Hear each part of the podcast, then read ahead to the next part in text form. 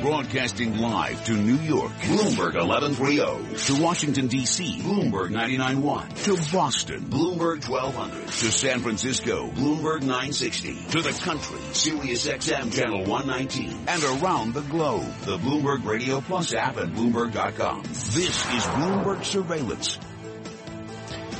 Welcome back to Bloomberg Surveillance. It's 8.30 on Wall Street. I'm Michael McKee. Economic Indicators brought to you by Commonwealth Financial Network. When it's time to change the conversation, talk with a broker-dealer RIA that's ready to listen. Call 866-462-3638 or visit commonwealth.com to learn more.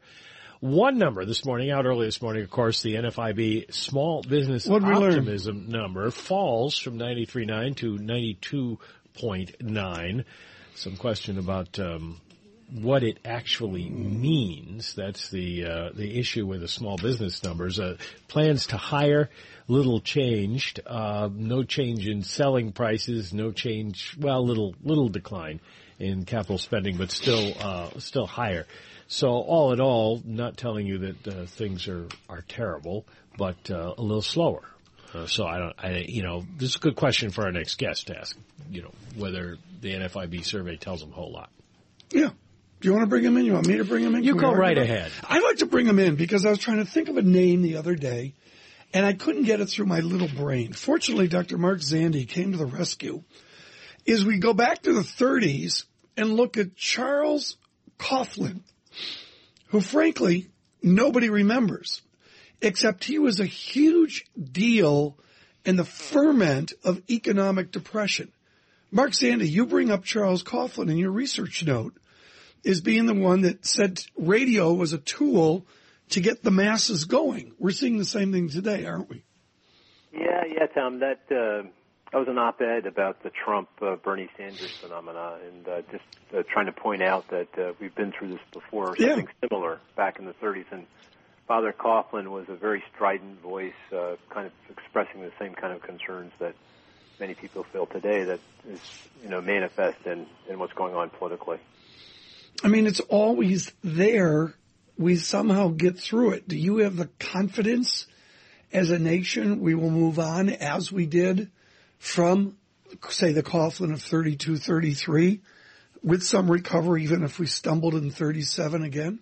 Yeah, absolutely. Uh, I'm optimistic. I mean, uh, I think it's Warren Buffett that says never bet against the American economy. I, I think that's uh, that works. Um, you know, I think a lot depends on the economy and, and the idea that it will continue to improve, that will create a lot of jobs, that will get to full employment, that wage growth will pick up. If all that happens, and I, and I think it will, then I think this this angst, which is real and, and you know based on something you know clearly uh, fundamental, will begin to fade yeah. away, and, and, our politics will normalize. Yeah. Help us, and, and you've been so good at this over the years, to frame the GDP growth rate we need to get escape velocity on the anger. Um, a lot of people use that as 3.2%.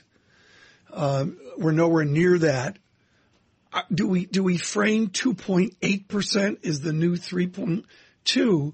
And is that enough oomph to get us away from the divisiveness that we see now?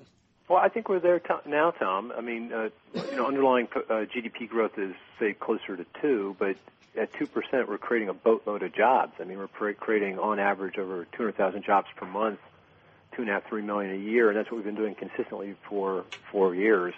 And that's a lot more than we need to absorb the growth in the working age population. It means that unemployment, underemployment will continue to decline. So we're, we're getting the kind of growth rates that we need. Uh, you know, it would be, it will become more of an issue going forward if, uh, if we don't see stronger GDP growth because we'll run out of people. We just won't have the bodies and if we don't uh, see productivity growth and GDP growth pick up, then we'll have more of an issue.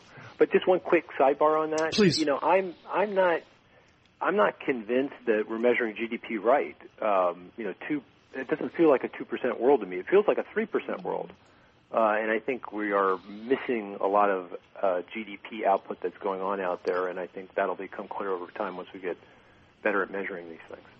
Well, the, uh, the, the the level of GDP, uh, whatever the statistical number is, is probably not going to impress people so much as seeing more money in their paychecks. Yeah, exactly. Uh, so, when does that start to change? Does that start to change just because we see unemployment fall?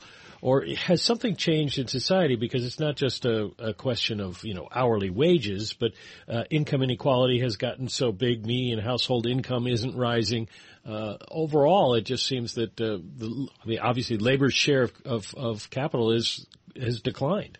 Well, it's, it, that's uh, rolled over. It's changing because you know we've been in a world of uh, of high unemployment, high underemployment, and it's depressed wage growth, and uh, you know stuck it to lower income, middle income households. But you're right; their median the median wage hasn't increased, and their living standards haven't improved. But here we are. Uh, we've created a lot of jobs. Uh, the unemployment rate is 4.9. The U6 underemployment rate, which is you know is a broad measure of slack, is now the 9.7, and we're very very close to those levels that are consistent historically with full employment and that will lead to stronger wage growth. And I think it's already happening. You can see it to some degree in the Bureau of Labor Statistics data. You can see it in the ADP data. That's the payroll processing processing data that we put together.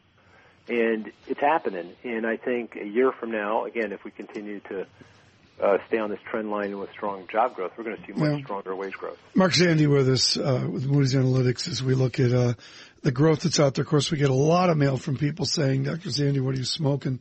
uh, is they don't feel that they're part of it. Uh, but we'll continue this discussion on a better than good uh, GDP growth. We thank all of you for listening. We thank you all for your messages. They come in in any way, any form. Off the Bloomberg terminal, Bill emails in. He's a student of depression history and uh, notes Father Coughlin uh, was a big influence many would say a poor influence during the Depression. I was reading, uh, Mike, about the effort, literally a 10 year effort to get the guy off the air. Yeah. And he was protected by his bishop of Detroit at the time. Uh, until the war came along and then basically they said with the war, you got to go. But thank you, Bill, for emailing it. Greatly appreciate that. Futures, negative nine, Dow futures, negative 61. Time to check in with Michael Barr and get the latest world and national headlines. Michael. Mike Tom, thank you very much. Republican and presidential and Democratic presidential primaries will take place today in several states, with the biggest in Michigan. Democratic presidential candidate Bernie Sanders campaigned in Ann Arbor, Michigan. Sanders thanked his supporters while ribbing Republican frontrunner Donald Trump. In Nebraska, there was a huge turnout. We won there by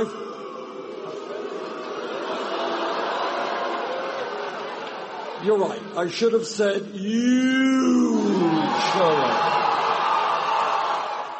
Senator Marco Rubio campaigned in his home state of Florida yesterday. Rubio spoke in Tampa. If I'm our nominee, I will unite this party. This party is fractured right now. And this party will be even deeply fractured if we nominate someone that 30% of the people in the party don't like or don't want. Florida's primaries are a week from today. Israeli Prime Minister Benjamin Netanyahu says he canceled plans to visit President Obama later this month after he notified the White House last week that he probably would not make the trip. The Obama administration expressed surprise to learn about the cancellation. Today is the two-year anniversary of the disappearance of Malaysia Airlines Flight 370. Global news 24 hours a day, powered by our 2,400 journalists and more than 150 news bureaus from around the world. I'm Michael Barr. Mike, Tom? Thank you, Michael. Time now for the Bloomberg NBC Sports Update with John Stashower. All right, Mike, the NCAA tournament begins next week. There could be a heavy local presence, even in a year where St. John's and Rutgers both went 1 and 17 in conference play. Seton Hall should make it in. Stony Brook's got a good chance. They'll play the America East Final Saturday. Either Wagner or FDU's going. They'll play the Northeast Final tonight. And Iona College heading to the NCAA's. The Gaels beat Monmouth 79-76 in the Metro Atlantic Final in Albany. And even with the loss, Monmouth may get an at-large invite. The Hawks had several impressive non-league wins. Hofstra denied the pride, missed 12 straight shots over the second half, lost the Colonial final in Baltimore to North Carolina Wilmington 80 to 73 in overtime. Golden State bounced back from the embarrassing loss to the Lakers, beat Orlando. That's 45 consecutive home wins in the regular season. That's a new NBA record. Big question entering the Peyton Manning retirement presser in Denver. Would he be asked about the 20 year old allegations of an incident involving a female trainer when Manning was at Tennessee? brought to light recently because it was part of a Title IX lawsuit against the school he was asked. Well, you know, first of all, this is a joyous day and nothing can overtake from this day. I think it is sad that uh, some people don't uh, uh, understand uh, the truth and the facts. And uh, I did not do what has been alleged, and I'm not interested in relitigating something that happened when I was 19 years old. The rest of the day was the celebration of Manning's brilliant career, and when pressed on why he was retiring now, he kept saying it was simply the right time. With the Bloomberg NBC Sports Update, I'm John Stashower. John, thanks so much. Greatly appreciate that. Of course, the euro 110.20. Uh, yen was a 112 handle. We've given back a little bit uh, uh, stronger yen this morning, 113.04. I'm going to call it a churn in foreign exchange. Oil, green on the screen versus the risk off field, 38.18. West Texas Brent, a lofty 41.30. You heard Bernard Stanziel of Eurasia Group uh, really push against the Goldman Sachs theme, published theme this morning. Goldman saying, uh, don't be so sure, and Bruno Stanziel more optimistic about a range bound new range for oil, 41.33 on Brent. This is Bloomberg surveillance. Coming up, the Fed meets next week. They've already accomplished most of what they forecast for 2016. So what do they do? We'll ask Mark Zandi here on Surveillance.